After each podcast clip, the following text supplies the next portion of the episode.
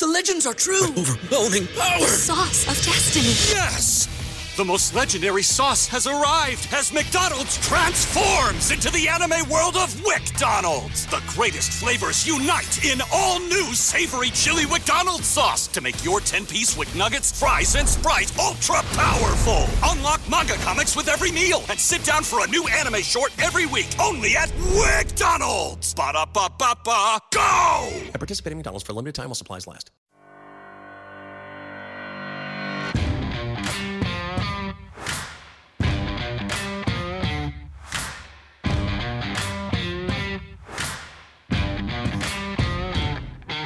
Welcome to the Start Me Up podcast, part of the Demcast Network, and we're in the very first show of 2021. We made it! We made it. I'm Kimberly Johnson, still quarantined in DC. Today, my guest is Jody Hamilton, because of course it is. She's comfortable and I love her, so just kind of like easing into this whole thing. Uh, just so you know, I'm going to keep this intro as short as I possibly can. But coming up on Wednesday, I'm going to be talking to Greg Olear. Then on the 11th, I am going to be, I'm pretty sure I just booked Randy Bryce. Yes, I did. So Randy Bryce coming up on the 11th. Then on the 13th, which is Wednesday, talking to Charles Johnson. And then on the 18th, on Monday, I'm going to be talking with Glenn Kirshner. So we've got some really cool guests booked. I'm waiting. I'm waiting for the rest of the month to confirm, but I'm excited about the guests that we've got. Uh, obviously, with the exception of Charles Johnson, everyone is returning. But Charles Johnson's going to be fun of Little Green Football, so it's going to be he's going to be fun. I know that he knows Bob very well. He's been on Bob's show. We follow each other on Twitter and we have a lot of fun together, so I'm looking forward to talking to him. The Start Me Up podcast is an independent podcast. It's supported by listeners and it's woman run. I don't have corporate backers and I don't use advertisers, so it is the patrons who keep this show going. So I always say, if you enjoy today's show, please take a look at the About page. Check out some of my past guests. I've interviewed such cool people. In fact, I invited Peter Frampton to be on the show. I didn't hear back from him, but when I invited Kathy Griffin, who was eventually on the show, it took her like, I don't know, two months to get back to me. So you never know. I know Peter Frampton has a book out, and that's why I wanted to interview him. I've never interviewed like a rock star before, which would be so fucking awesome. But it's been, I think it's been several days now, and I haven't heard anything from him, so I don't believe he's going to be on the show. And that's okay. But I, you know, this year is going to be good. I've got all kinds of exciting, you know, ideas and guests and all that stuff. So I'm looking forward to it. Um, if you like the show, please consider becoming a patron for any dollar amount. Let me explain to you how the show works real quick. Basically, I do two free shows a week on Monday and Wednesday, and then I do two patrons only shows a month. I also do, after every free show, I do Kimberly's After Party. That's for patrons only. But here's how it works. If you if you're a subscriber, if you're a patron, for $4 or less, you're going to get one of the patrons only shows plus the free shows all of those will be delivered to your email box. If you are a patron for $5 or more you will get everything. You'll get all the free shows delivered to your email box as well as the two patrons only shows that i do every month and every kimberly's after party which is again after every free show. So i have created all kinds of tiers. You can take a look. You don't have to you're not locked into you know one particular dollar amount you can choose that. So just keep that in mind. Visit patreon.com slash start me up. Like you could sign up for say three dollars and if you decide that you want to upgrade later do that at any time. If you want to become the five dollar subscriber you can do that at any time. But i just want to say that i really appreciate your support. It's everybody who who is a patron of the show you guys keep this going, and I really couldn't do this without you. So thank you, and I appreciate you. Um, you can also make a one time donation by checking out the text and the Patreon description. As I do in every show, I include my email address, and you can just use that on PayPal and, and do a one time thing. You can also find Start Me Up on iTunes, Stitcher, and wherever podcasts are found. Don't forget, stop by and become a subscriber. That's free over there on uh, iTunes or Apple Podcasts, I should say. And then while you're there, if you like the show, please give the show a review and a rating. It's free and easy. And as far as reviews go, you don't have to write like an entire book. You could just say, I really enjoy the show, and that's good to go. So that's going to be it. Now, please enjoy my conversation first conversation of the year with Jody Hamilton. Welcome back, Jody, to the very first Start Me Up of 2021. Oh, I'm so honored. Yeah, so now I'm, of course, I'm glad that you're my first guest because, you know, I was like kind of going back and forth. Should I try to get someone on who, like, I really have to fully prepare, like, interview mode, or should I just have a conversation? And then it's, a, what, of course. I just, I just want to talk to Jody. Aw. It's so much easier. well, I know that you make books. I, I heard that you and Bob both had made books before, so that's always fun. yes, we make books. well, I said talking to you is easy, and it's like it's easy for me because uh, I don't have to search the internet looking for uh, things to ask you. You know what I mean? Like, oh, what you know, I already know what your deal is, and audience loves you already, and we could just dig in. And I think we should just dig in right now to the fact that that fucking phone call, that fucking No phone call. Oh my god! Like, under any other uh, circumstance, any other time, this would have like this is worse than fucking Nixon. This is worse than Yeah. Watergate. And the sad is. part is that we're right now. There's nothing anybody can really do. I know that the Democrats have asked Christopher Wray to investigate this, so we'll see what happens there. And there's only a couple of weeks left that Trump can, you know, do the most harm. So I don't know. Like, how how do you see this playing out? Um, Well, I'm glad that Ted Lieu and I forget the other representative Yeah. did file that complaint with the FBI because that's the f- first step Yeah. um, in in getting this going. Um, listening, I I couldn't listen to it because when I listen to his voice, it's just I'm like Chez Pazienza at this point. I just it just Yeah. I couldn't. So I read most of the tran not all of it, but I listened to some of it and then read the transcript because I I got that and copied and so other people could read it. Um, the National Review is like, get over it, dude, you lost. Right. Wow. Um, the Washington Examiner, get over it, dude, you Wow. lost. But um, you know, uh, Newsmax and others are like, no, he Mm-hmm. Yeah. did nothing was wrong with that phone call, Right. and it's like, no, there's no. And Raffensperger, Perger, however you fucking pronounce his name. Um, I mean, everybody on the news is saying Perger, but then Thom Hartmann calls him Perger, and I want him to pronounce his last name so that I know how to pronounce it. exactly. um, because if it's Perger, it's funny because he has purged a ton of voters. If Right. it's Perger, then then that's a Greg Palast, Thom Hartmann thing, and God bless them for doing that.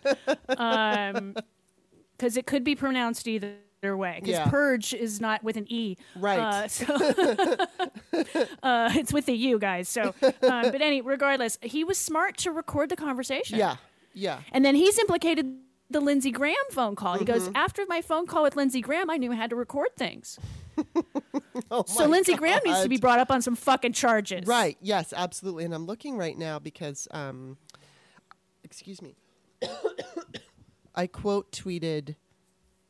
Okay, I quote tweeted Hal Sparks, and I'm looking for. Oh, okay, here it is. So Hal s- quoted Trump, where he says, "Very costly in many ways," and says, "is a threat." That's what Sparks says. That's a threat. Oh, yeah. And and so then I just basically quoted Michael Cohen when he was testifying in front of Congress, and he said, he meaning Donald Trump doesn't give you questions, he doesn't give you orders, he speaks in a code, and I understand that code because I've been around him for decades. So, um, and then Michael Cohen liked that.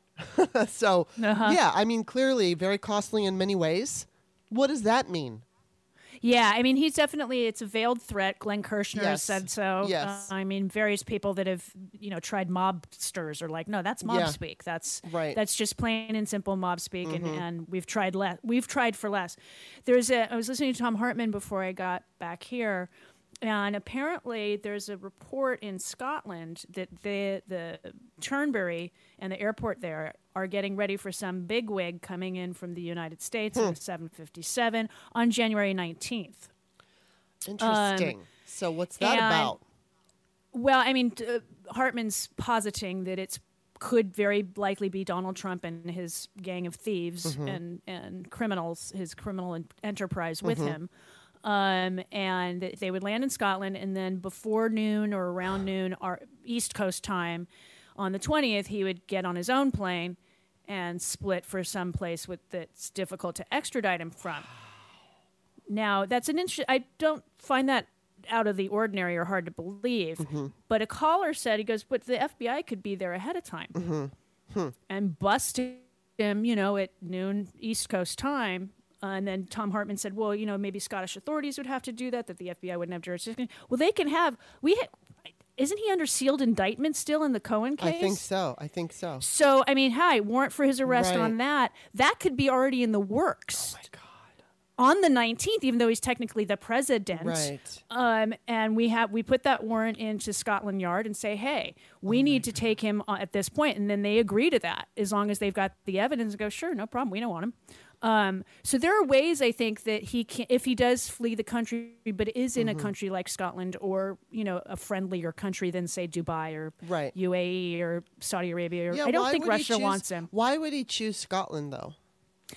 Uh, just in order to land on Air Force One or Two, leave that there, then that gets sent back here, and then he gets his own plane landing So there. well, and I see here on what's happening on the Twitter trending stuff. It says Scotland to enter full lockdown at least until the end of January. So that kind of also makes things interesting. that would make things into a thing, indeed. um, I just it's it's according to Scottish news. There's been a lot of hubbub going along. It's, they're they're just you know speculating too. My view is if he does leave the country and it is in a friendlier place than say Saudi Arabia or others, that yeah we send the FBI ahead of time because there are sealed indictments for individual one, and let alone the obstruction of justice charges that we could file in, in a minute. You know there's enough evidence that any friendly country would be like yeah we don't want him anyway. Right, exactly. Wow, God, this is so weird. I mean, again, it's like under under our current uh, leadership, if you want to call it that. I mean, nothing's going to Yeah. happen. N- nobody's going to punish him, and he's going to be able to get away with pretty much whatever he wants to do. And then we're going to have this new Congress, and I, well, new president, and then hopefully we're going to get the oh, tomorrow. Oh my God, oh my God. and I then I think I just saw Sherry Jacobus posted something saying that the polls are actually tighter than what they're claiming right now. And I don't know. I mean, I'm seeing, I, I'm feeling somewhat hopeful because we're seeing some of the same things play out that we saw right before the general, as far as you know, high voter turnout. There's like an, it's it's it's. It's breaking records. There's a lot of young people, and we talked about this a little bit on the uh, after party right before the new year with uh, Bob Cesca, which was a wildly popular show. So that's pretty cool. Um, Cool. But yeah, everybody was like, Bob was like, wow, everybody really likes this, and you know, maybe we should do one two times a year. So just FYI. Um, uh, but we were talking a little bit about the Georgia uh, runoff election, and and there's a lot of hope. I mean, obviously, David, who lives in Georgia, said that the, there's definitely energy. Uh, you know, we won't know till we know, Right. but at the same time, you know, it's like it's just going to determine so much. It's going to, but what are we like? What is going to happen? We cannot move forward as a country in any kind of real or positive way unless people who fucked us up for the last four years are held accountable. And I know that there's that Donald Trump and whether it's his children or people like Kellyanne Conway or anybody who's done anything, because I know Kellyanne Conway um, I can't remember what the act is or whatever the thing that she the Hatch Act. Hatch Act. Thank you. I mean, what what is the punishment for something like that when I- I people don't are know what it actually would- held accountable? I, I I would imagine because it's, you know, just it's it's using uh, federal land to do electioneering and things like that. I would imagine it would be financial. Right. Yeah. Um, I can't imagine it being a, an No. imprisoned thing because that just doesn't seem right. That Right. seems like too much of a punishment to imprison somebody. But definitely high fines. Yeah. Whatever the fine is, give her the max. Give everybody Right. the max Yeah. that did that, including Trump and his family and Uh-huh. Pompeo and others that that did that. Um, what really pisses me off? Okay, the Congressional Medal of Freedom. Oh yeah. He's going to give it to a pedophile adjacent person next week, apparently, Jim Jordan. Yes. And and Devin Nunes, who is just an ass. Right. My mother got it from George W. Bush. Wow. So it's like, really? Does she have to burn hers now? I know, really. And just for those who don't know, your mom is Carol Burnett. I'm just going to say because not everybody, maybe maybe not everyone Wait. knows. Wait, can you hold on for one second? What Yes. do you want, baby cat? Oh. What is it? She's been going meow.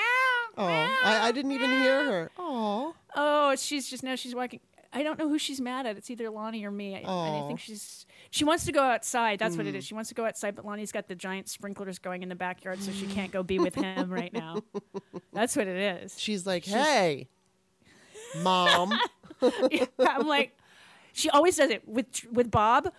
I mean, with my show, there's somebody else in the room, so she's less likely to come in and bitch and moan. But put on headphones, and she's in here going, "What? I need you." I know. Well, that's what Miranda used to do. She would, she would come over at the uh, right where I'm sitting. She would get on top of this cushion thing where I sit, and she would just like rub my the back of my shoulder, and she'd like, "Hey," and you know what? I, she always liked what I called editing time. So if like if I wrote something and I would have Bob come in and, and look it over and he's sitting in my chair, oh my god, that would make her so excited. She'd just get so excited to see, you know, somebody sitting in my chair or doing I don't know, it was really weird, but she did it every time. She would get extremely loving and affectionate and excited.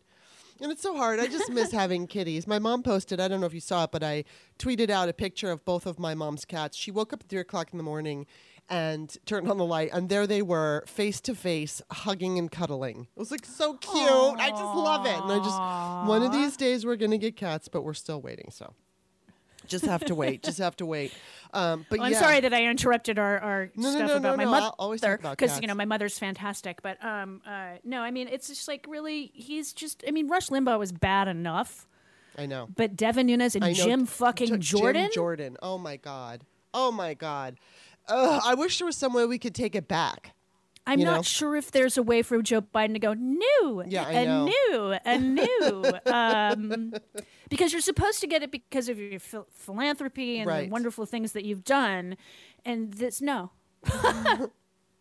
no. Oh God, I, I just like it feels. I know it's only a couple of weeks, and it will go by pretty quickly. Although we don't know what he's going to No. do in these couple of weeks, and that makes it scary. But it's like it still feels like we're slogging along. It's Yeah. so and and part of what makes it so difficult is because COVID is raging. People Mm-hmm. are not paying attention to protocols, but even even now there is this mutated virus that is 70% more contagious. And it's not more deadly, but it is more deadly in that more people will get it, so more people will die. But the d- getting it itself isn't going to be any harder on you. It's just that there's it's easier to catch. And so Right. there was this whole article in the I think it was the Atlantic. I think it was. Anyway, it was just talking about that and you know, so we we all have to and then I just saw t- uh, Bob told me that Stephanie Miller and Travis Bone have Yes. it. And yeah. it's like I've known about oh, Travis for weeks. I've known Wow. Travis got it. I knew weeks ago that Travis had it. Um, Stephanie literally just found out yesterday. Oh God! I mean, that's just she had she had two tests before leaving. Mm-hmm. Went saw her mother. Um, stayed with her. You know, they rented like a house on the lake or something, so she didn't have to be in the uh, assisted living at least while Stephanie was there, Mm-hmm. so that she could be see her family basically. Um, and Stephanie, while she was there, got tested twice, negative both times. So Yeah. there was four tests negative there. Right. She came home. She got tested. I want to say last Sunday, no, last Tuesday um, negative test again. So that was Uh-huh. five for five. And then she got tested this past Saturday and got the results positive. So the sixth test. Yeah. It's, it's just being in an airport. yeah. Uh, yeah. the air, airplanes are slightly, and plus she was lucky enough to be able to have enough points to fly first class. Mm-hmm. So at least she wasn't as crowded as other people would have been.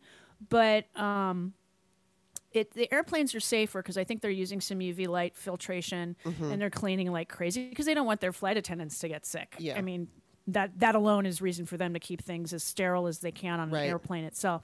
But it's the airports, and I believe Joe Biden will have the legal right come January twentieth because airports fly interstate to require people in the airports to wear masks, and if not, they're escorted out of the buildings. Um, which is where people are getting it, I think, and they're more tight. He can also maybe require that airlines don't book Right. fully. Just Right. you can only book a third. We'll take care of the the money up Right. until then, but you can only book a third of the capacity of Yeah. any flights that you have, which means only a third of the people would be in a fucking airport at any Right, given moment exactly, in time. exactly. Um, I think he might have the legal recourse to do that. I know he's looking into mask mandates and things like that that he can legally do. And hopefully, especially international airports, he definitely has the right there. Um, I'm not sure about regional airports, but if they have anybody flying in from another state into that airport, yeah, that's interstate. Co- that's interstate travel, Mm-hmm. Yeah. and that's federal. And the FAA does control all of that, so I think he might have the le- the legal right to do Yeah. it. So I think that traveling come the end of this month should be somewhat safer in the airports Yeah. if he's allowed to do what I think he should do, which is Right. Mm-hmm. what Trump should have done, and every fucking governor in every fucking city in the country should have done. And we would have been over this by now, but but that motherfucker's killed 350,000 fucking people, including Dawn Wells, who I knew. So fuck him. Oh my god, and that was so hard. I mean, how old was she? 82? I mean, there are people She was 82. There are people that obviously live well into their 90s, and so Mm-hmm. it's just it's so extremely upsetting. I do want to go back to Stephanie though and say that and I don't know very much about her family, but Bob had said, you know, this could be like the last time she gets to see her mom. Yeah. And so normally I'm not for people getting on planes, but if it were my mother, Right. and it might be the last time that I see her, I would have done the same. And I would no, have been free I would have been freaked out. But I would have because it's my mother. And I think Right. under these circumstances, that's a that's an exception that I would be willing to make. Um, to just go visit for fun and you know and i mean i'm sure she wanted to have fun with her mother but still if she Right. never gets to see her again yes this was an, a very important visit so um, but God, Mm. it's just you know I'm I'm watching the and I, I'm slightly embarrassed to admit this, but I've already admitted it. So, but I watched the Real Housewives of, and then I've got Beverly Hills, which they're not on right now, Orange County, which is on, and New Jersey. So, uh, Orange County, it's kind of fascinating to watch because as they were filming last year, COVID was going on. They started filming probably in January before it started happening. Right. And then they had to shut things down on the show, but then they opened things back up with with I guess it was in the summertime. And that's when things started, you know, getting looser restrictions.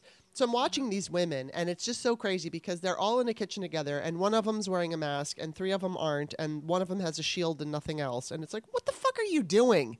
And, mm-hmm. you know, but one of them got COVID, and she's the most, uh, let's say, paranoid and dramatic, but she's got some kind of existing lung issue. So it was really frightening to her. When I say paranoid, she's always going to home like a homeopath doctor or somebody who does funny does different kinds of preventative whatever i don't even know like suctioning that's i don't know what suctioning does but something like that. I think she's done the suctioning thing before. She she doesn't necessarily always go for the uh, traditional you know western medicine. She she likes eastern medicine stuff like that. So she's always taking vitamins and doing everything she can or herbs or whatever to be healthy. So she's totally freaking out and she has three teen daughters. Uh, I, they went out for for uh, July 4th or something like that, brought COVID home. And the interesting thing is, you were telling me about all these tests with Stephanie. She had been tested so many different times. The daughters had to quarantine, I guess, in a different part of the house. And she was pissed because she's like, oh my God, they're putting me at risk and I could die. And I don't think she's. She's not. I know she's not dead, but I don't know what Right. recurring issues may come up for her later on.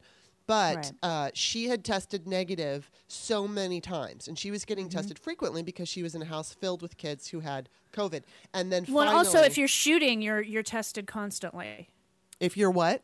If you're shooting television right now or anything, Right. Yeah. Oh, right. you're right. Right. Right. Well, this was back in like July, so I, I imagine it would be. That's when they started yeah. doing it. Yeah. That's when they so, started. but she had, you know, she was constantly being tested, and it was constantly coming up negative, and then Mm-hmm. of course, all of a sudden, it came up positive. So, you know, I'm just, I'm, I'm wondering, also, and I don't even know if there's an answer, and maybe you know the answer, but like, how effective are these tests? Because so, they talk about the false positives and negatives. I don't know enough about it to speak about it. So, Well, you know, I I've gotten tested once um, uh, in October because I had that recurring, like the Oh, sore right. throat that just wouldn't leave me. Yes. And so I was like, all right, I better go get. I didn't have a fever. That was it. It was just a sore throat. You know, nothing else. And so I was like, I fine. Before I go see my doctor and bother her with this because she'll want me to get a COVID test, Yeah. I'll just go get the test. So I, you know, I was able to get one th- using my insurance, going through a drive-through where you do a nasal swab yourself, which is the PCR test. Yeah. Those tests are about 90% accurate Okay, well then there you because go, those yeah. Mm-hmm. take time. Those take time. It's to, 24 to 72 hours later goes to any. It's your nose. It's it's not comfortable. Um, I did it myself. Still not comfortable, and I was nice to myself. Um, uh, then what they also were doing on on sets and sound stages, which they've shut down everything. Yeah, uh, I heard week that. Yeah. um, because we've smart. got the. It's very smart. We've got the more contagious strain going on, so let's Yes. make sure everybody's okay. Yeah. So what what they do on uh, for production, if they're doing it right, is you get tested a PCR test at least once a week. Up, which is the up your nose one. Mm-hmm. Okay. And then every day when you go to work, you get a rapid test. Oh, interesting. Now those Okay. tests are only about Those- right. fifty percent. Okay, okay, okay. Those are the ones that the false positives and false negatives happen more often than a false positive or negative with a PCR. Um, you can get them, but it's rarer. It's harder. So basically, if you go to work and you have a you've got your negative PCR test, you go to work the next day, you get your rapid test, you're negative, you get to go to work, but you've masked up and only certain departments can hang out with each other and it's all outdoors. I mean, I've watched production happening around Right. here. Yeah. Um, and I mean, a friend of mine was working on Paul Anderson's movie, and also I'm friends with Paul. And um, I was like, "Hey, I think I saw you guys shooting. Are you going to be in that neighborhood again?" And he said, "Even if I were, I can't see you, yeah. even though it's outside." and I walked right, by right, right. everybody, but it's like they can't, you know, they can't risk it. Yeah. And um, so basically, they do that every day. And if you have a negative uh, rapid test, you're sent home. You're not even allowed any because the testing is far from where they're shooting Right. like you know with with this is us with paul's movie with a couple of other things i've seen the testing is on one like a quarter of a mile away and they test you with proper testing and Wow. then they drive you to the set and then they drive you back to your car i mean it's they're very and most places that aren't shooting on sound stages have been pretty good because they're shooting outdoors. I know CBS Radford had a huge outbreak, but they're shooting indoors. Wow. Um, and, and you heard about Tom Cruise freaking out. Yes, that was impressive. And I'm with him. Me too. I'm with him 100% on that, man. Yes, I am Um, totally with him, and I, I was like, "You go." And I mean, I'm not a big fan of his religion, but but what he said Neither was I, hundred but percent. he was, Yeah, It was, you know, first off, it's like they're, they are. Hollywood is relying on Mission Impossible in England, thank you very Right, much. yes. To do it, because that movie, and he's funding, like, I think what I read was he has like a cruise ship that he rented for all the American people that he hired to work on that. So they're, they're all living on that Mm-hmm, hotel, which luckily has a medical facility because it's a fucking cruise ship. Yeah. but um, it's like, you know, he's that's out of his own pocket. I mean, to insure him anyway costs know. a fortune I know. Yeah. because he's stupid and does his own fucking stunts. But um, those movies have to cost just their insurance alone. You've got to pay for three times what the budget is just to cover the insurance on a Mm-hmm. movie like that. And especially for him, his Mm-hmm. his just to cover him is the entire budget of the film. yeah. I mean, it is. If he if something happens to him, movie's over. Right. Exactly. Um, and so him freaking out like that was um, Sean Barton said it best. He goes, "Yeah, it's like a dad. You know, don't cross the street. Don't cross the street. All of a sudden, you cross the street and a car almost hits you, and you yell." right. Right. and, exactly. and don't fucking do that Yeah. you know so I, I, some people were like oh he shouldn't have done that i'm like no yeah he should have because it sounded like in the recording like they like they'd been warned already once at least and so he was fed up Yeah, well, I think I'm right. You know, I'm right there with him, and listening to the tone of his voice and everything. I mean, I feel the same way. And it, you know, there's people in my family who are just taking unnecessary risks, and it's not my place. You know, I don't say anything to them. They get to choose what they want to do. And there's the MAGA person in my family who did not say this to me, but had said something like, how did how was it phrased? You know, letting let, letting COVID rule you, and this is a free country, and uh, so, you know, and it's like, yes, I am going to let COVID decide how I'm ch- choosing to live my life right now. I mean, it is a choice, but it's like I am. I'm going to let the virus uh, decide that right now because our leadership is so poor.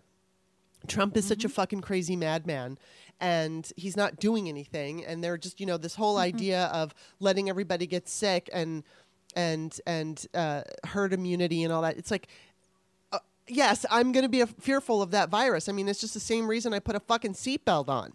You know, Well, yeah. I mean, there was a whole apparently at the Century City Mall the other day. Mm-hmm. I don't know if it was on Twitter. I don't know if you saw it, but there was a Ralph's in that mall apparently, and then there's a Bloomingdale's and yada yada yada yada. In So Century bunch City. Fucking, in Century okay, City. okay, And um, so a bunch of people went into the Ralphs and took off their masks, and obviously people were very upset. Yeah. And same at Bloomingdale's and all these other places. And all I'm thinking, is there's a there's a restaurant that I walk by, which is not open right now except for takeout at the moment, that literally says no mask, no shoes, no shoe, shirt, no service. right, Done.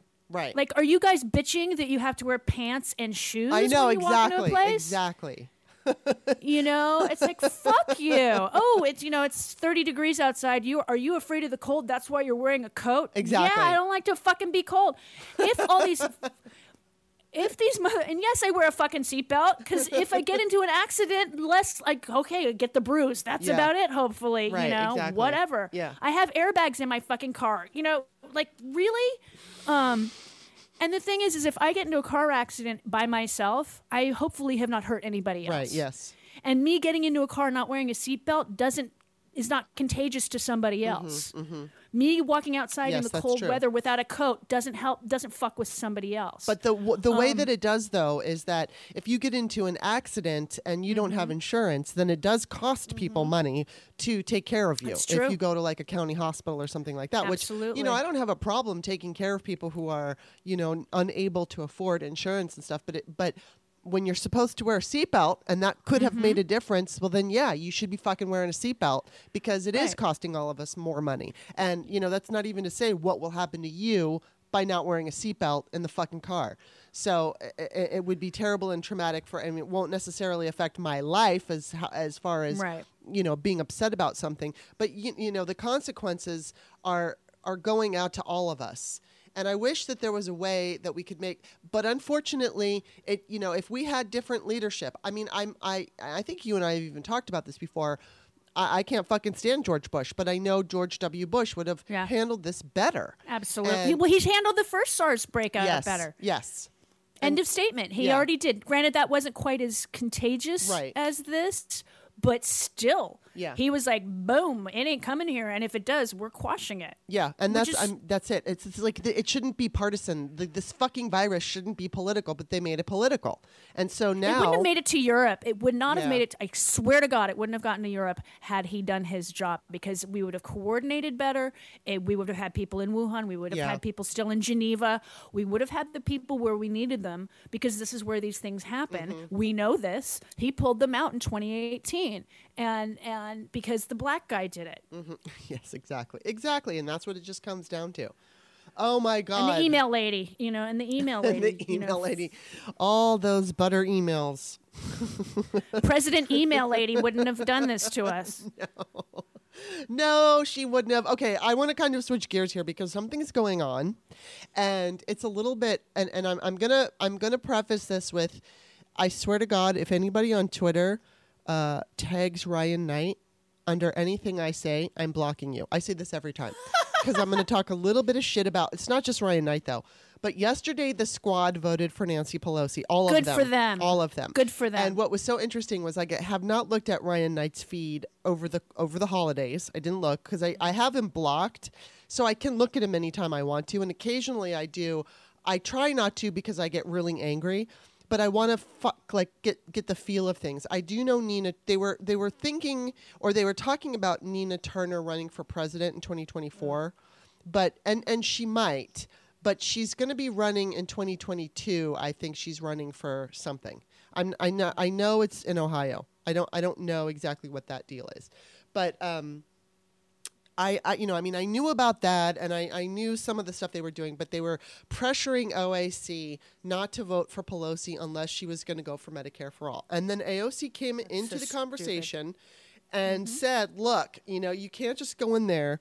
And, and blow your wad. She didn't say blow your Right. wad, but she's like, you can't blow your wad. And even so, how can I, you know, as a legislator, work to get people fifteen dollars an hour if I don't have if, if the Republican are in control? And of course, they didn't like Right. that answer.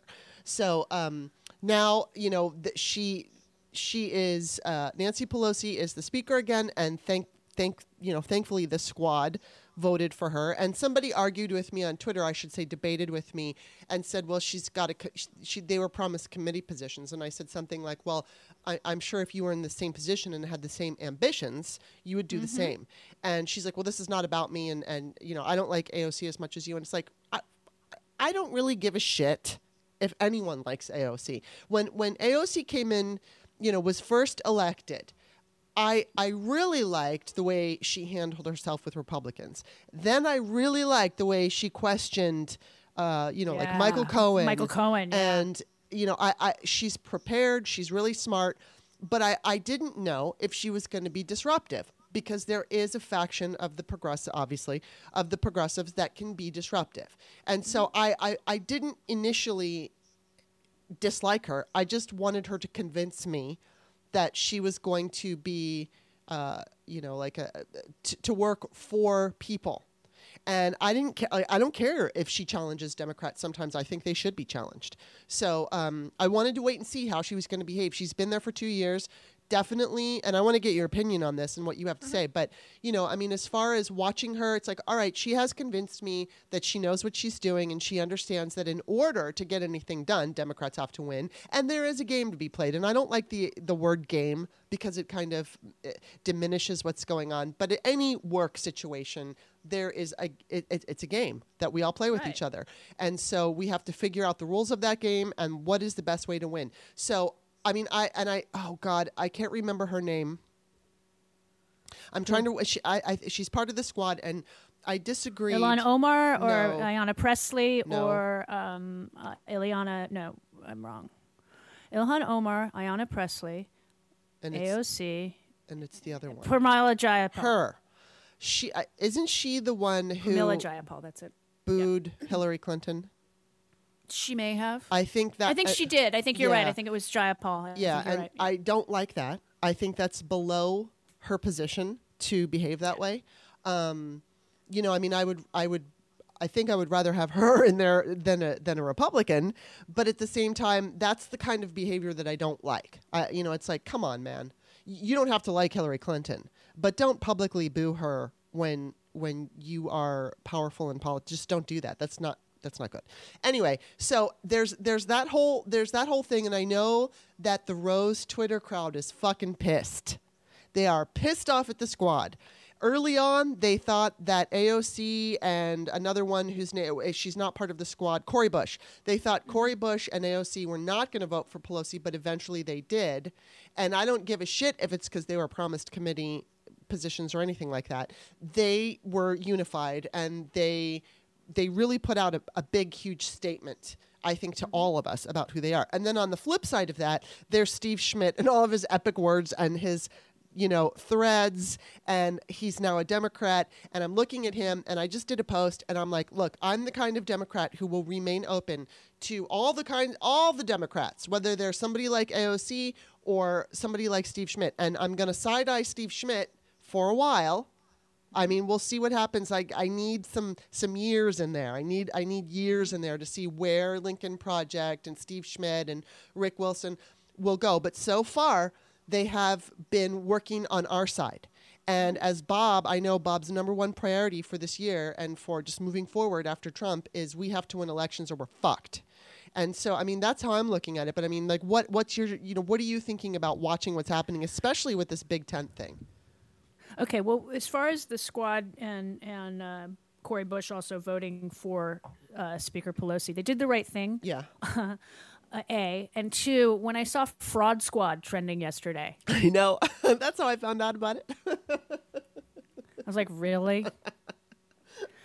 um, and the whole, I mean, even even Cenk Cenk is like mad at Jimmy Dore, and I'm oh like, my god, I know. There's that. They're having a feud too. What is going on? Um, but now they're calling Cenk a corporatist Yes, shill. I'm of like, course. really? Yes, J- J- Oh, Cenk Uygur is a corporatist shill. Literally, Yeah. he said that. Oh my god. oh my god, Jimmy Dore, rich Yes. guy. Anyway, Yeah. um, uh, but, but okay, so when they were talking the whole bullshit of of you know Medicare for all vote or nothing. Yeah. Um, I've listened to Mark Pocan and Ro Khanna. Uh-huh. Both are well. Mark Pocan is the uh, one of the chairs of the Progressive Caucus, so I think he knows what he's talking about. Right. Yes. And Ro Khanna is also in the caucus and, Mm-hmm. and high up in the ranks. Um, they both have been asked this question multiple times since the Jimmy Dore bullshit started. Mm-hmm. And both of them have said, look, there are 118 sponsors or whatever, which is great. That's the most it's ever had. Yeah. Those people will vote for it. Mm-hmm. But we need another 100 people mm-hmm. to also vote for it.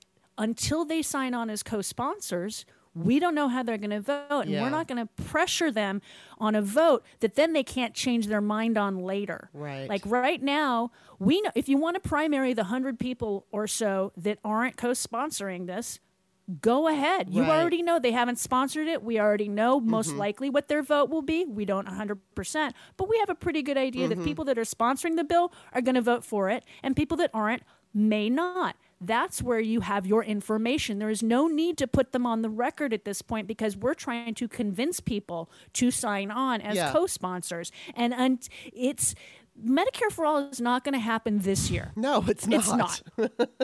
no. I would love it as- to. Yeah, as much as the purists want to believe it, but it's not even fucking possible because our country is just too big to just Mm-hmm. stop everything we're doing right now and go, here's a whole new thing. It's I think the incremental approach and I know that it's like God forbid you say the word incremental, but the incremental approach, especially for healthcare, is extremely important. And if you if you have a public option, then Uh-huh. it's not incremental. You go to the public option. It's very easy.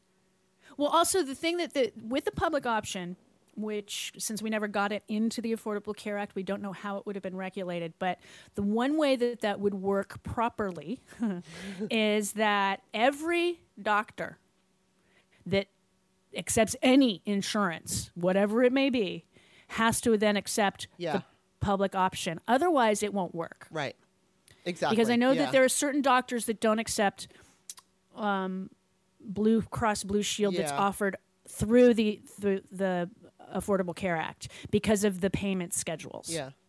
Like my doctor, I'm not sure if she accepts anything through the exchanges or not because I'm not I don't go through the exchange. Mm-hmm. But I know that one of my friends, her doctor would not accept quote Obamacare unquote, and I said Hmm. it's not Obamacare. Mm-hmm. It's not a thing. She's not accepting whatever insurance that is available on Yeah. the exchange. She's not, and that's a that's a payment issue. Yeah. that's completely what that is. I mean, my I'm getting a mammogram a week from today, and it's funny. They don't accept private insurance. They only accept Medicare Hmm. That's interesting. which is very weird to me. Yeah. It's like, okay, That but it's got to be because it's e- the payments much easier through Medicare. Right. A lot less paperwork, no middle. You just Medicare pays the bill. Great, done. Um, which is what the public option would do. And basically, Mm-hmm. if you accept Medicare, you're accepting the public option, which is another way to regulate it. Mm-hmm. And slowly but surely, I would go on a public option if it were that. yeah. No problem. Yeah, and that's the thing. It's like once we can get that sorted out and see what you're talking about is just it's it's not like you can just snap your fingers Right. and decide that everything is going to run like it runs in France. It's just it, Right. it, it's going to take a long time, and there's going to and the other thing, you know, I mean, look what happened when Obamacare was implemented. There were glitches, initial glitches, mm-hmm. which were to be expected. Of course, the Republicans criticized because it's like, look, it's failing, but you know, there's always Yes, in the first week, it's going to be perfect. and it's like the you know it's going to take a while. There's going to be glitches. We have to be prepared for glitches and that's why it's better to do it incrementally. And you know i mean so yeah as far as uh, th- this ridiculous purist attitude it, it you know there is no way that ryan knight on a dime switched over to uh, you know this full on bro stance. He was I just he's he's working for people. I mean that's the only explanation there is because you take a look at somebody like David Weissman. Now granted David Weissman and even Charles Johnson were they were both Republicans. Weissman Or was Steve a Trump Schmidt, for that matter. Yes, Steve Schmidt. Those usually it takes a while. I mean, Steve Schmidt Yeah. went from Republican to Independent to Democrat. He didn't just Right. he didn't That's go normal. from like you know the John McCain Republican to Elizabeth Warren Democrat. He just didn't do it. And it's like, Right. you know, I, I look at somebody like Ryan Knight who made such a quick one. It was like this 180 stance in the way. And then all of a sudden, you know what's interesting? You know, we watched the Reagan, uh, the Reagans. And you know, and and Reagan said, "I didn't leave the Democratic Party. The Democratic Party left me." Now that's what they're all saying. They're mm-hmm. all saying the same thing that fucking Ronald Reagan said. And so, you know, it's like it's it's such fucking bullshit. And I just like they're working for somebody. They're getting paid to push out some kind of a narrative. And if, thankfully it's not working because mm-hmm. it seems right now as if they're they're eating their own. I don't know if they're mm-hmm. going to get their shit together, but it's like you know, I saw them complaining that that you know, there's they hate the Republican Party, they hate the Democratic Party, and they have to form their own party. It's like, okay, yeah, well, there's Good also the- that. yeah, there's the good, there's get in line, right, with the Green Party and the Independents, Yeah. and there, there's go ahead. I mean, I know they can serve as spoilers, and we've had spoilers before, and the Yeah. spoilers have definitely made an impact on outcomes, you know, election outcomes. So it's not to say that they're not dangerous, but I think especially now, and it's going to be so fascinating to see, hopefully in a positive way, how we all as a nation.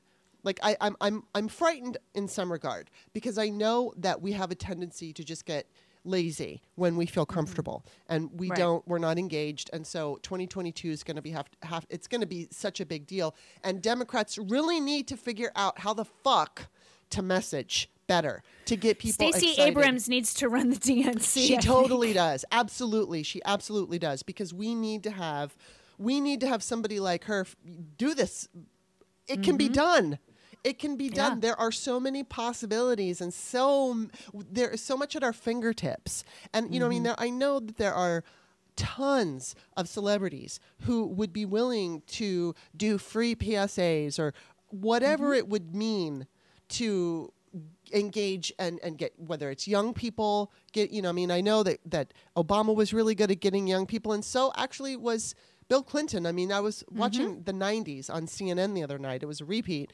but you know he went on arsenio hall and Yeah, he, he Rock the played Vote, yeah, all of he that played the shit, yeah. saxophone and everybody thought oh look he's so cool so it's like Mm-hmm. you know there's there are ways for democrats to appeal to people who don't usually vote and they really just need they so desperately need to figure that out because the republicans have figured it out at least they figured out how to scare enough of the base and you know i mean even though the majority of their voters are older they've got all these young people who are you know like these young white supremacists who are dangerous and mm-hmm. I mean, I don't know, but it'll be fascinating to see where we go as a country. Like, hopefully, again, positive fascination, but where are we going to go? Like, I hope that we're like, I just don't have time for these purists. I hope that's where it goes. I'm done with them. It's just, it's just, it's like, like watching the Reagans. It just reminded me of how awful he was, um, and she was, to that oh, for that she matter. just a fuck her, fuck Nancy Reagan. Oh my God. Um, and listening to poor Ron Jr., it's like he loves his parents. He Yeah. fucking loves his parents, and Yeah. Mm-hmm. you can see it in his in in how he talks about them. He just Yeah. they're his parents. Of course, Right. he loves his parents. And I'm like, I'm so glad they weren't my parents. um, because he's not trying to defend them he's just No. trying to explain them and and so he doesn't come off defensive it's just like oh you poor man Yeah. um i met president reagan in 1985 at the Kennedy Center honors. My mom Wow. took me. Beverly Beverly Sills was being honored, and they were very good friends. And so mom took me to the Kennedy. I got to dance with Mikhail Baryshnikov. I mean, it was fun. Uh, I sat with John Denver. I mean, it was Wow, fantastic. John Denver. And uh, he was very sweet, um, very very sweet. And so I there was this receiving line. Which I think God didn't have to do when George W. Bush was president. They had him somewhere else, so I didn't have to do the same thing with President Reagan because there was no way to get out of it with President Right. Reagan. You were just kind of shoved into this line, and um, so I met him, and he was an affable, lovely, right. Yeah. charming person that should just never have been in fucking government. Exactly. Well, my you know my father used to work as a ABC cameraman, ABC News Mm-hmm. cameraman, and at one point he he was working with Reagan, and Mm-hmm. I guess Reagan was having lunch on Air Force One, and he was alone, and he wanted Mm-hmm. to have company. And so my father wound up being the person who sat down with him, and I can't remember the story. Oh, wow. But you know, I mean, he split his sandwich with my dad, and you know, my, my dad is a Democrat, and Mm-hmm. but he just was like, you know, he was really cool. He was just Yeah. like you said, just real friendly. So, but yeah, very friendly. Never I mean, I watched president. him on my mom's show in '68 when he was governor, and he he came to visit the set, so she brought him out on stage and chatted with him. She goes, "Are you ever going to run for president?" He, "Oh, I don't know, Carol." You know. Um, but he was the governor at the time, and it, it's super charming. Yeah, you know, exactly. And it's just it's too bad that with Nancy's family, he switched. I mean, the 1948 Ronald Reagan was great, Uh, but it's later on. It was like, what the fuck happened to you? You know, he was influenced very easily Yes, by by his in-laws, and and that's too bad. Well, and it was also because it was the party that accepted him. I think. true. You know, um, kind of like and, Trump. and yeah, a little. Um, and and it's too bad because what what his policies have done to us the past forty plus years yes. have us in this economic bullshit Right. still.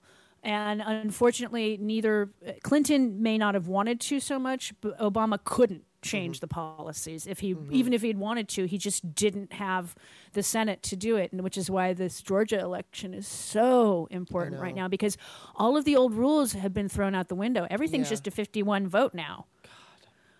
Um, so except for I think reconciliation, everything's 51 votes, passes a bill, passes, you know, all sorts of shit. So, and then Chuck Schumer could change that. If he if he becomes majority leader and go, you know what, McConnell, I'm sorry Harry Reid started it. You're I'm finishing it. Fuck y'all. How I Harry mean, Reid started it, then Mitch McConnell made it worse, and Right. now, and Harry Reid had to do it because of just federal judges. yeah. Oh my God. So okay, what do you? What is your? um I'd say gut feeling on Georgia. Um, I was listening to um, Talking Feds the other day, and they had some Georgia people on regarding the election, and they said the county to watch tomorrow. I think it's called Peach County. Mm-hmm. It's small, Because of course it would be Peach County. naturally. um, I mean, Fulton County is important. Cobb and Yeah. DeKalb and all the the bigger counties are important, obviously. But you you know these certain counties you- they're deep blue, and you really unless they turn red, it it would be odd. But Mm-hmm. Yeah. Peach is a small little county, and it's it's out in you know small little tiny little rural county. Yeah. And if that's if that goes blue, then the state has gone blue. Wow. That's what, and these are Okay, people well, that are in to know. politics in Georgia, and so be, that that's the county to watch. And if that if that votes for Ossoff and and um, Warnock, then the state will have gone to them. That's interesting. That's it. Okay, so Peach County. I'm going to look for that because I believe it's Peach County. I mean, if you listen to the Talking Feds episode, which I believe was uh, the thirtieth or the 29th or something, um, they talk about it's about halfway through the episode. They talk about that these particular counties, and so I was like, hmm, I'm gonna pay attention to that one because they know. Yeah. Well, and and just for for shits and giggles, you know, there's this woman that I talked to, and I've t- I've talked about her on the show before. She's a psychic. I don't really I don't do psychic readings with her anymore. I used to. Um, mm-hmm. but I don't. I just don't have the need to do that anymore. But I always ask her political, you know, about politics. You know, what are you mm-hmm. feeling? And I don't. She doesn't charge me or anything. We just because like we talk. She knows that I'm obsessed with politics now. So I'm like, okay. And I would call her up during the general election, and mm-hmm. she, you know, so to just give you a little bit of of backstory, she did predict Hillary would lose. She thought she thought that Donald Trump would win in 2016, and I remember she said that. And she said she mm-hmm. didn't like it. Now, I would say she is not a political junkie. She doesn't really mm-hmm. follow politics. And it was so interesting because she kept seeing during the primaries, the Democratic primaries, she kept seeing, and she, I know she wasn't really familiar with Kamala Harris, but she kept seeing a light skinned black woman. It was funny because mm-hmm. when when Kamala dropped out, she's like, I just keep seeing light skinned black woman. And I'm like, but Kamala Harris dropped out. She's like, I don't, I don't know what else to tell you. and, then, and so um, it was kind of interesting how she's the, she's going to be the VP now, but she may be the president one day. And so that's kind of interesting as in and of itself. But when we got closer to the election, she made a couple of predictions that did not happen the way she saw them. Like for instance, she thought that Texas would go blue. I think I can't remember the three states that she said would go blue, and then some of them did, and Texas obviously didn't. So she wasn't 100% right, um, and she never has been. But uh, she did predict specifically that Trump would lose and she felt very that that was an ongoing you know absolute with her he's not going to win he's not going to win and she really felt confident about that. So I asked her yesterday or the day before. I said, so okay. So first, when I asked her about Georgia, initially, like as we, I don't even think Biden had been confirmed as as as the as the president elect yet. She wasn't sure about. Uh, I think it was Ossoff. I think that she was sh- she whatever. Uh, like so who's Ossoff was running against Perdue. So I think Perdue, yeah. So I think that that was the one she wasn't sure about, but she was pretty sure that Loeffler would lose. She I think she's going to too because she was uh, appointed. Right. And people don't like being told who their representatives are. Exactly, They want to elect them. So Yeah. So so she felt, and she didn't know that, but she just didn't. She did. You know, I asked. I'm like, okay, Warnock, do you think he's going to win? She goes, yes, I think he's going to win. And and then I asked about Ossoff. She goes, I don't know. I don't know. Mm-hmm. Now I asked her, and she's she she feels they're both going to win. So I said, "What's you know percentage wise? How how confident are you?" She feels eighty five percent confident. So for what it's worth, and I know it's worth nothing, but I just love I just love asking and seeing like, is she going to get it right? Is she, you know because I mean she's been right about some things before. She's not always right, obviously, but and most of the time I would say she's not, especially when it doesn't have to do with politics. But she's got a pretty decent record with the politics, and it's kind of fun asking her. So Well, I mean, even the, the, the folks that were on um, Talking Feds the other day, they were like, it's either going to be 0 and 2 or 2 and 0. yes, It's not going to be split. really, And because it's these are statewide elections. And so right? Yeah, that makes sense. it, it makes more it's not it's not like it's a bunch of representatives running. Yeah, Um, it's it's this, these are senators, and in general, it, rarely do you have a Democratic senator and a Republican senator from the same Right, state. It happens, sense, but yeah. it's rare.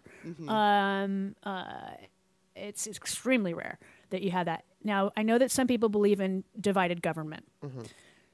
Which is probably why certain people in certain states got reelected. Susan Collins, you know, uh, fucking McConnell, which I want. I want that damn state recounted. No but, shit. Um, uh, you know, but some people like that. I mean, my dad, when I was growing up, was like, you know, my he's like, I believe in this. I believe in divided government. So if we have a Republican president, I want a Democratic House and Senate, and Yeah. vice versa. He goes Right. because that way you work with each other. And Right. but that was back in the old yeah, days that before was back Newt when Gingrich. exactly. Yes, when people actually did work together, when Tip O'Neill could work with Ronald Reagan, Right. you know, things that would happen that were, you know, uh, that's how it's supposed to work. yeah, Um, but, but I think that with the fact that Mitch McConnell held up the two dollars, oh yeah, that's gonna hurt.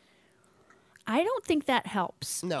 um, and I don't understand why he. I don't understand why he did that, other than he thinks they're going to steal the election. I don't know. Well, that's that's what I was. You know, I was talking to Bob, and I was like, maybe they know something we don't.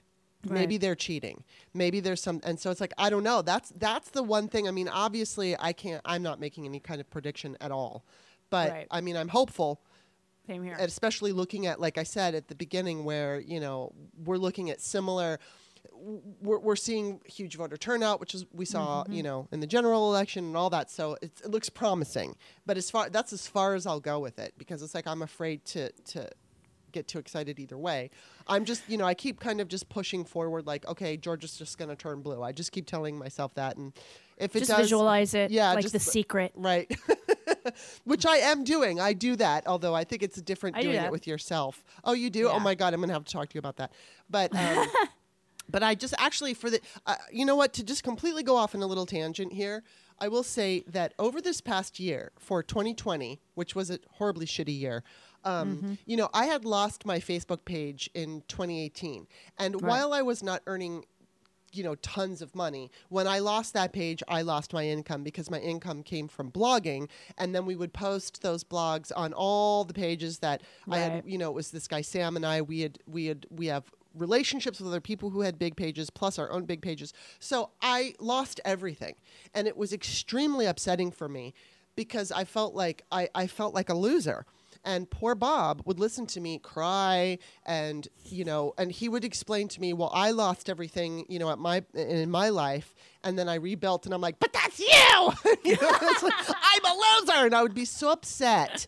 And and I'm like but and I would have all these excuses as as to why nothing was ever going to work out for me. And i even I mean, I was having like such pity parties that it was like the universe is against me, which in and of itself is a stupid thing to say. And but it was like, you know, we have a tendency to or at least I have a tendency to be very hard on myself. So my friend said to me, you should start manifesting. The, my psychic friend, we were talking and she's like, mm-hmm. you should start because I'm sure I was crying. And she said, you know, you should you're good at that. And so all this year I've been doing it. And and I will say, you know, I mean I have like there's really no such thing as a big thing versus a little thing. It's what your mind thinks is big, which, you mm-hmm. know, if you if you want to make, you know, if you want a million bucks, that seems like almost impossible. So there's all kinds of resistance your mind is going to put to it like I'm never going to get that.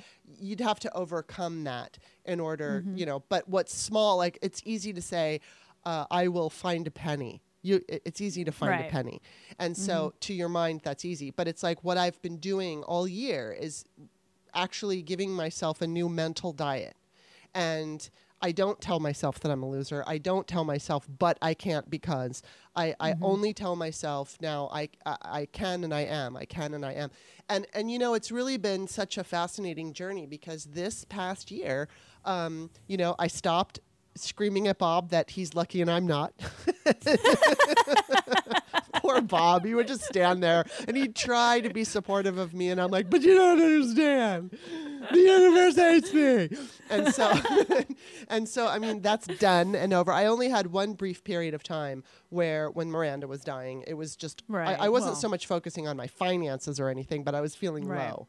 And, you know, but, and I knew that once she passed, that I would be able to kind of get out of that um, uncomfortable. It was just so it was agony, and and I knew, and then I did. You know, I mean, I was I, I was I still miss her so much, but it's like I I, I, bet, I yeah. don't I don't miss the that last month and a half where I just didn't know where things were going. That was fucking awful.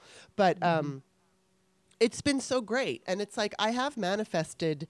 We all manifest everything, but I have specifically and deliberately manifested a few things that I would consider medium size. You know what I mean? Like I wouldn't say big and I wouldn't say little. So it's like good medium sized things. But more than anything, more than anything, it put me in a more positive frame of mind. Period. Mm-hmm. And Yeah. so therefore I you know, yes. So I will visualize Georgia, but I always look at it like it's a little different when when it's a group thing, like we all want it to Right. happen. And as opposed to visualizing something specifically happening in your life personally. But yeah, I just like I visualize it and uh, and I just kind of move forward and I hope I hope oh my god, we have to win though. We have to win. I think I we have we have a good shot. I mean, it's close, and it will be. I mean, the the, the pundits and the pollsters are saying it's five thousand votes here and 9,000 Mm-hmm. votes to the other one, so it's very close. Um, the fact that that that that tape came out yeah. when it did is interesting, yes. and Trump is going to be there today at some point. I know Um, that the what's his name is having okay, what's his name? Uh Pur- Perdue no, the the the attorney general. oh, uh, uh, in Georgia, Yes, the one he called. Rafsenper- Ra- Rafsenperger. He's the Secretary of State. S- Okay, Secretary of State. He is going to hold a press conference today at three. Well, he already was interviewed this morning on Good Morning America or today or something. Um, I find I have a feeling he does not want Perdue and Loeffler to win. Yeah, interesting. I just I as much as he's an awful he's been awful up until now. Yeah. But I think that he does want to follow the law. Right. And I think Brian Kemp, as awful as he is, also wants to follow the law. Yeah. And so um that's it shouldn't be courageous to follow No. the law. That should No. be the bottom. Like you follow Right. the law. Right. Right. Yeah, that's where you start. That's where you start. Yeah. And then anything o- above and beyond, awesome. Yes. But just doing what the bare minimum is shouldn't be yay you. Exactly, Like yeah. Like Mike Lee apparently came out today and, and announced that he's obviously going to vote in favor of Joe Biden being Yeah. certified yet again as the president tomorrow or uh, Wednesday. Um, okay, Mike Lee, good. You're doing your fucking job. Exactly. Yay, the other guy from Utah, go. Yeah. Um, like seriously, this shouldn't even be a thing. There, what the National Review, their article was interesting because the argument that Ted Cruz and the others are stating is when in 2005, Barbara Boxer joined with I think it was Barbara Lee. I might be wrong. Uh, it might have been Maxine Waters. I'm not sure. But in 2005, uh, representative in the House and then Barbara Boxer agreed that there were problems in the mm-hmm. Ohio vote. Mm-hmm. So they were like, there were problems, mm-hmm. and and there we did visual. I mean, I remember seeing the videos of votes flipping in those machines and no paper trail. I mean, if you're going to vote on a machine, that's fine. At least have a fucking piece of paper come out that affirms your vote. Yeah. Just I don't care if it's on a machine. I just want to. We have ATM machines doing that No every shit. fucking day. Exactly, exactly. So I think we can do that with voting. Mm-hmm. Um, and this was Diebold, and I mean, and, and voting machines. I believe I don't vote on a machine. I vote on paper, but I Mm-hmm. Me believe too. that because I think we've done better since 2005 because this was the beginning of that Mm-hmm. Um, so Barbara Boxer agreed. She said, "Okay, let's let's have a discussion." They had a discussion, and guess what? George W. Bush was reaffirmed as the president of the United States. Mm-hmm. So Ted Cruz is basing it on that, and then on the 1876 election with Tilden and Hayes. But in that election, there were shenanigans. There were problems. Yeah. There was major issues with that. I don't agree with how the vote turned out because Tilden technically won, but it was a grand compromise to put Hayes in office in order for the South to still be assholes. Um, so okay, we'll give you the Republican, but we're going to still be jerks. Okay. Um, so even the National Review is going, none of these things work. And by the way, don't use Barbara Boxer as the bastion of conservatism. I'm like, bash her all you want. She ain't a conservative. I love Barbara Boxer, but it's like, really, Ted Cruz, you're using Barbara Boxer as your Yeah. Oh my you god. Oh my god. I mean, and so it's and and the national they're like it's not Florida in 2000 where it's 538 votes. Yeah. And even if he if even if he had convinced uh, Raffensperger, Perger, Perger whatever the fuck his name is, um, and Brian Kemp, it still doesn't mean he wins the fucking election. yeah. It's only 16 electoral votes. That's it. Yeah. He I'm, still doesn't win. he's still a big loser. he still loses the election. He and it, for everybody. I mean, and I'm I I was at fault as well. When Trump won initially the election, he won as far as the the projections were 306 votes. But when the electoral college voted, he only got 304. Interesting. So he didn't even get 306, which is the number in his head, which is why I know he wants to overturn at least one fucking state because it fucking bothers him. But dude, you didn't even get 306 to begin with, asshole. You know? Ah! Oh my god. Oh my god. Oh my god. Oh my god. I just I swear to god, you know this is so weird. I've been on vacation for 2 weeks. This is the first show I'm doing obviously coming back. And I, I'm certainly not out of the loop. I've been paying attention, but I haven't I haven't been on the microphone so much talking about it other than Thursday, which I was still on break mode. So I wasn't fully there, but it's like now I'm just sitting here and I'm thinking about it, and it's it's, uh, it's so overwhelming what's happening. I mean, we've got this COVID situation where more people are going to get it, more people are going to die. It's just I know we're in the tunnel and we can see the light, but we're still in the thick of the tunnel and we're not out of it yet. At least though we do have hope, and mm-hmm. tomorrow hopefully will add to that hope. But it's just like this. This is fucking insane. I never mm-hmm. thought in my life that I. I mean, I, I, I so distinctly remember being 12 years old, living in in Soviet Russia, and appreciating this country and, and understanding how fortunate I was to live in an American democracy. And I and even though my 12 year old brain could never have come up with somebody like Donald Trump or anything like that, I just I. I I don't know. It's like I, I figured I understood things pretty well, and I didn't ever believe our country would turn into what it has turned into. I just, and I feel I, I'm like, we, we have one shot now, and it's mm-hmm. dependent on so many of us, especially dependent on so many of us who usually don't pay attention. And it Right. scares me, and I, I'm hopeful and I'm scared at the same time, and I'm really not sure what to expect because even if Donald Trump does start to pitter out, and I think there's a really good shot that that's going to happen. Like I think he is not going to be able to hold his. I don't know. I mean, he's not going to have the same kind of power. So No. you know, he will have a voice, and he'll continue to have a platform, whether it's on a television show or if he owns AOAN or anything like that. He will still have an ability. I mean, I don't. And then again, I don't know what's going to happen to him legally. I'm just Right. assuming right now. Forget, you know, like uh, let's just say nothing happens to him legally, which I it better.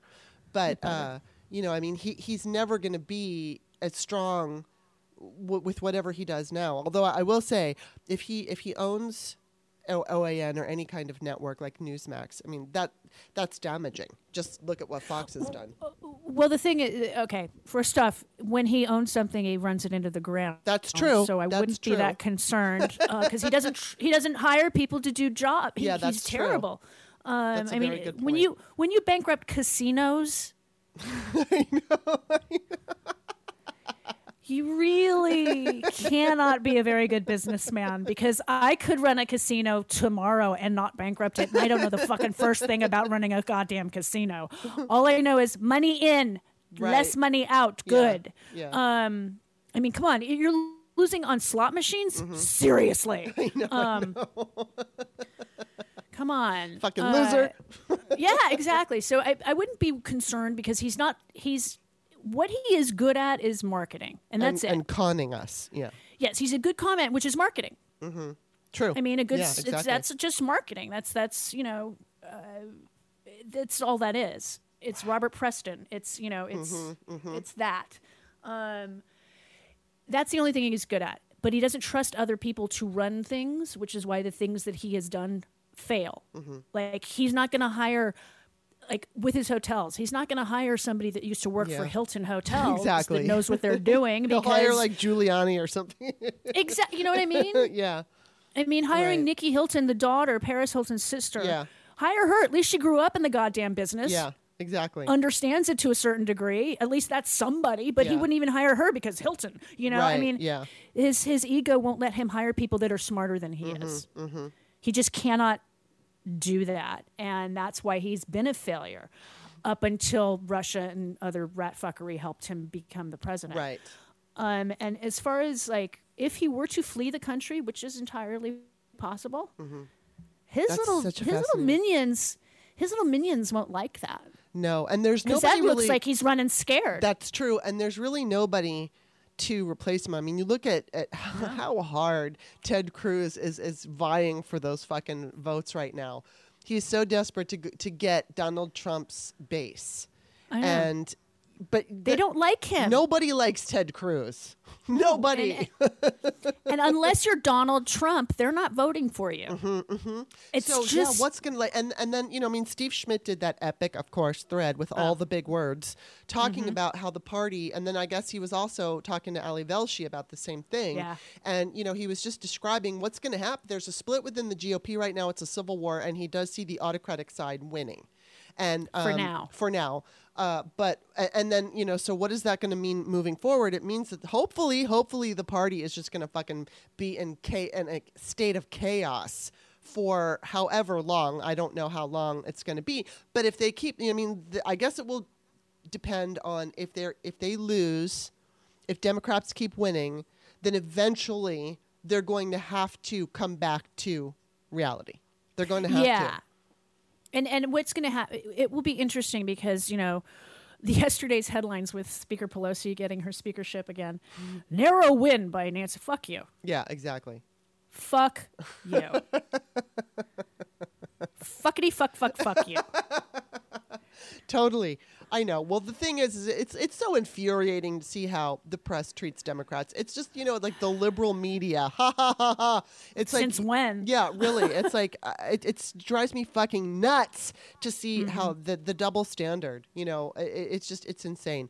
But Well, and with with um, uh, Janet Yellen. Oh God, I know. God forbid. I mean, I went after Sam, Sam Stein because he was defending it, and because she made seven million dollars doing Ooh. speeches. Which you know, I'm And like, she's not Steve fucking Mnuchin. Yeah. She's not that person. She's the one that warned us about the initial crash in 2008. Yes. Thank you very much, Yeah. motherfuckers. So if she made money doing speeches, that's fine with me. I Yeah. know that she knows what she's doing already. Yeah. And and it's like it's like the Goldman Sachs shit. Fuck you. Yeah. People can't make a living when they leave. uh, Fuck you. exactly, exactly. She's not a lobbyist. She's not a fucking lobbyist. She made speeches. If she were a lobbyist, I would have a little bit of an issue, Yeah. but she's not. I, Right, exactly. but it, but it's it's the same thing as Politico goes after, and I mean, Sam Stein didn't write this. I can't remember No, the name. didn't. Alexander somebody and, and Mm-hmm. then someone else right which I actually follow. We follow each other. I thought, oh, that's kind of interesting.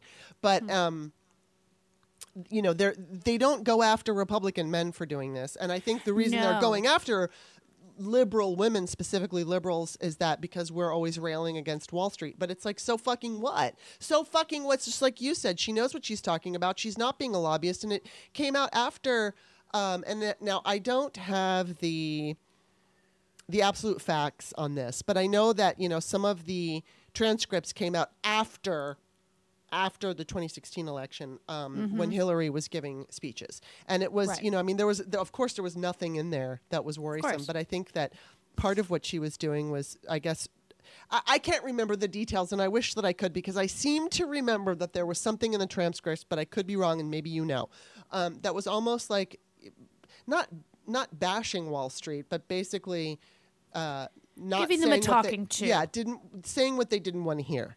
Right. And so, you know, but but of course she was held to this d- ridiculous bullshit patriarchal standard. And well, yeah. I mean, even the, the wording of the Politico headline was raked in. Raked Like, in, yeah. She earned it. yes. She earned it and she's a And woman and seven million dollars for seven million dollars.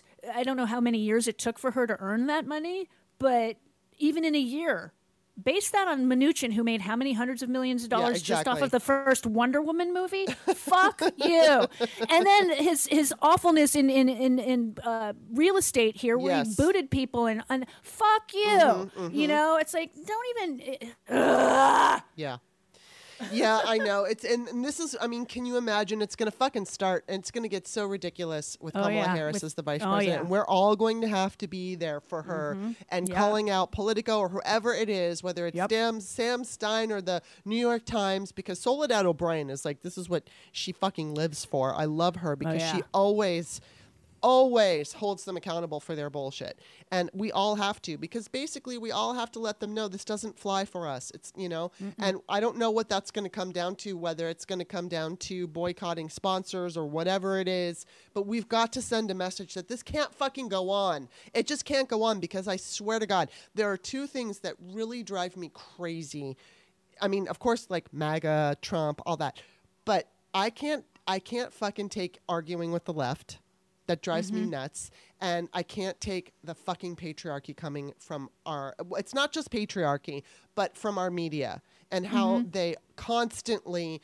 Constantly cater to Republicans. Republicans call them liberal media, and women are always, always, always thrown under the bus all the time, and I'm so fucking sick of it. And it's like, it just, it, it- nothing makes me more frustrated than that. Well, that's why I love the fact that the entire communications team for Biden, at least initially, Yes, is all, all women. women. Yeah, and then and then of course there was people going, eh, eh," and they're arguing about that, and it's like, shut the fuck up. He hired Yeah. capable people, and they happen to be women. It's like there was when Ruth Bader How, Ginsburg. what, didn't somebody say, "Oh, how can you call it diverse when it's all women"? Well, fuck you. Yeah, exactly. And then, and not only that, I mean, I think like Gator Bins, uh, Ruth Bader Ginsburg said something along. I can't remember her quote specifically, but like, when are you going to be how many- satisfied yeah. when it's all men? Because nobody ever questioned uh, all male Supreme Court. Never. So you know, So, yeah, so she was asked. She goes, "How many? When will you be satisfied with the number of women on the Supreme Court?" She says, "When there's nine. yes, because there's When there's know, nine women, because fuck you, there've been nine men the whole time up until uh, Sandra Day O'Connor. Right. So and nobody was like freaking out about that. So yeah, No. fuck, fuckity fuck you to them. it's art. You know what? I said this years ago, and then finally, I think Mark Barron may have said it. Oh no, women should start doing it. Yeah, you know, whenever I say that, men get on my case. Uh huh. If a man says it's women's turn, then oh yeah, maybe he's right. exactly. That's just proving so my point. Typical. It's proving So my typical. point. I mean, I want allies in the male community. Of course. We need them. We have to have them. That's how we got the fucking vote to begin with. So Yeah. I, I understand the need for them to speak for me on occasion because Mm-hmm. dumb fucks don't listen unless. I mean, Yeah. it's just it's. Well, exactly. I mean, well, and I, I always say, you know, we we had five. It was five or seven. Can't remember.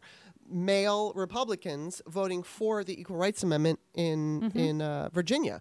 So, and they were the ones to take it to the to the last Yeah. needed state. So, Yep. um, yeah, I'm um, I'm all for it. But uh, but yeah, exactly. It's like there there have been instances in my personal life when you know it takes it takes a man Uh-huh. to explain to the other man and then they get it and it's like mm, I'm, Uh-huh. try- I'm just trying to be vague here but it's like it's so fucking frustrating Well, it's so you know it's funny because the reason because I'm very um, uppity. Um, You're so and- uppity. and I am. Uh oh. Yay. Okay, so Uh, let's go with uh, uppity. Uppity. It's, it's the patriarchy wanting to put me down. Um, so, no, I went after uh, grade school. I went to an all girls school for two and a half years.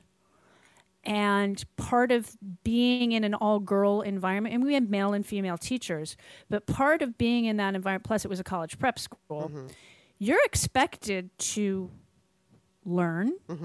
You're expected to ask and answer questions. You are expected to go to Stanford. Um, so, in math classes, in science classes, mm-hmm. in classes that are normally male centric, mm-hmm. the girls were expected to excel. And, Yeah. and I mean, like going to Stanford and Harvard and Yale and Princeton and those kind. That's what we were prepared to go to. Like UCLA was your safety school Right. you know um, so Wow. i think having gone eh, seventh eighth and the first half of ninth grade to a, a single sex school taught me that my voice counts just as much as that guy over there Yes. Yes. so that when i went to back to co-ed which was the last half of ninth grade and, and all through college i was the asshole raising my hand in biology class you know going no i know the answer to that you know and in math class oh i know i know the answer to that because i did exactly. you know or i would ask the question well explain this to me you know and and i didn't like a lot of girls are trained it's getting better obviously um, but a lot of girls when we're younger are trained that if you're smart boys won't like you Right. Exactly. Yes. and and especially when you're 11 to 14 years Mm-hmm. old that's really when it matters to you more than when you're five or six or through sixth grade or whatever so i think because i was there during those specific years i didn't give a rat's ass still really don't Mm-hmm. Yeah. um and so it's like i mean i care but it's not like hey i'm smart fuck it Yeah. you know and I'm not smart in everything, but I'm smart at a lot of things. Right. You know, I was I was a I was a magna cum laude graduate in high school. You know, Yeah. I wasn't this dumb kid. I wasn't as smart as our valedictorian, who was a girl. She's really smart. Well, you're like, pretty way you're- smart. You're pretty smart, and you know I, that's why I like having you on the show. Aside from just liking you as a person, I like having you on because you, I mean, you introduced me to you know new ways of thinking. You you come up with new information that I didn't know, so I appreciate your voice. But yeah, I mean it's true. It's like the way that women are treated is just it's it's we we got to change that, and the only way we're going to change it do. is by screaming and and Mm-hmm. embarrassing and humiliating the people who are creating these headlines or these bullshit narratives, we have to be really loud. And Well, you know, I find you know it's funny. I was they were uh, I think I, I was listening to Alyssa's uh, show, her last show of the year, her Sorry Not Sorry show, and she did kind of a recap show where she played old clips from the previous year. She played one about the Charlottesville murder, and these men yelling, you know, "You won't replace us," and and this this is my country, get the fuck out. And I'm thinking, the reason that you're upset that that people of color and women and gay folks, et cetera, et cetera, et cetera, are getting to a level where they're equal to you is because you didn't you know how you treated us. Mm-hmm. And you don't want us to treat you that way. Mm-hmm. Because if you really were magnanimous and and equity and mm-hmm. equitable with people it wouldn't matter if Kamala Harris is the vice president. It yeah. wouldn't matter if, you know, Pete Buttigieg is the head of transportation. It wouldn't matter. Yeah. None of this shit would matter because you know that you've treated those particular groups well. Mm-hmm. Had white males been treating the minorities in this country well, Mm-hmm. it wouldn't be an argument. right? Yeah, absolutely. I mean, that's just how it is. It's it's just like if y'all had been treating us better, you wouldn't care that so and so gets that job. You Yeah. wouldn't care that the immigrant gets that gig. Mm-hmm. You wouldn't care because you're treating us as equals and we're everybody's fine. It's like that's what it is. It's like, oh, you afraid I'm going to treat you like you treat me? Yeah, I'm nicer than you are. You know, be happy Yeah. I don't do that. It, Be happy we don't do that Yeah. because if we had the opportunity, some would, right. but most of us wouldn't because we know how it feels. Exactly. Exactly. Well, that's the thing. And, you know, but that's, you know, and again, I, I'm just going to say that we have to, especially people on Twitter, any way that you can fight back against because we're going to just see so much shit. I mean, there's all these women in Biden's administration. We're, Yeah. we're going to see so much bullshit. It's going to be just like if Hillary were to have become president, which she should have, but if she, Oh, yeah. you know, we would have seen it at that time. And it's going to be Mm-hmm. really uncomfortable. It's going to make us extremely uncomfortable. So we have to make them feel just as uncomfortable as they're making us feel. And, you know, I mean, it's going to be tough, but we just got to be strong about this because I just, Well, it's listening to- drive me crazy. Oh, I know. Well, listening to Trump's conversation with um, the Secretary of State of Georgia, whose name I will never pronounce correctly um, until he gives me a call personally and says, "This is how you pronounce my last name." Um, when I was listening to it, I was like, "This is how an abuser talks." Oh, totally.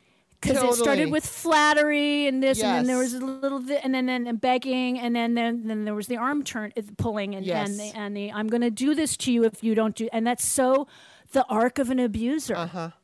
Uh-huh. Totally. Yes, he is. He's an abuser, and he's been abusing us for more than four, years, now. Mm-hmm. Yeah, for five years now. Yeah. I mean, I think ever since that awful. escalator ride, it's he's been abusive and he's been disgusting. And Mm-hmm. oh my God, I'm just so grateful that we made the right choice. We've just got to keep making the right choice. But I should, I should start to end this now, even though I could talk to you all day long. But um, God, but thank you for being the very first guest of 2021. Yay! Yay! And of course, you know, I'm going to be inviting you back more than once this year. So I always love when you're on. You're so easy to talk to, and you're smart, and you know your shit. and you help me learn, so I appreciate that. Oh, yeah. And um, all right, so before we go, of course, as I always ask, tell everybody where they can find you. You can find my show at from dash dash bunker.com and on the Twitter it's from the bunker JR. Um, and uh, there you, there you have it. and on the Bob Cesca show and on the Stephanie Miller show and pretty much any podcast that'll have me on. So I can be found at author Kimberley, K I M B E R L E Y. Don't forget that extra E because my mother had to go make my name confusing. And then, um, and then of course, you can find my books at, on Amazon under Kimberley A. Johnson or Kimberley Johnson. I don't remember if I use Kimberley A. Johnson or not, but I should check that. So, like, I should just always have that known when I'm. But I always. How many years have I do have I been doing this podcast and I still don't remember? But anyway just go find Kimberley Johnson. I have Peyton's Choice, The Virgin Diaries. Take a look. If you decide to get one of my books and read them and you like them, I always like to beg for reviews because authors need reviews. But that also goes for podcasts. And Jody hosts a podcast. Reviews, reviews, or reviews are everything for us. So just FYI. Um, anyway, Jody, it was wonderful talking to you, and we will too. we will talk again. And and here's here's hoping for tomorrow. Yeah, no shit. All right. Everybody get out and vote. Yes. All right. You take care. All right, you too. Bye-bye. Bye bye.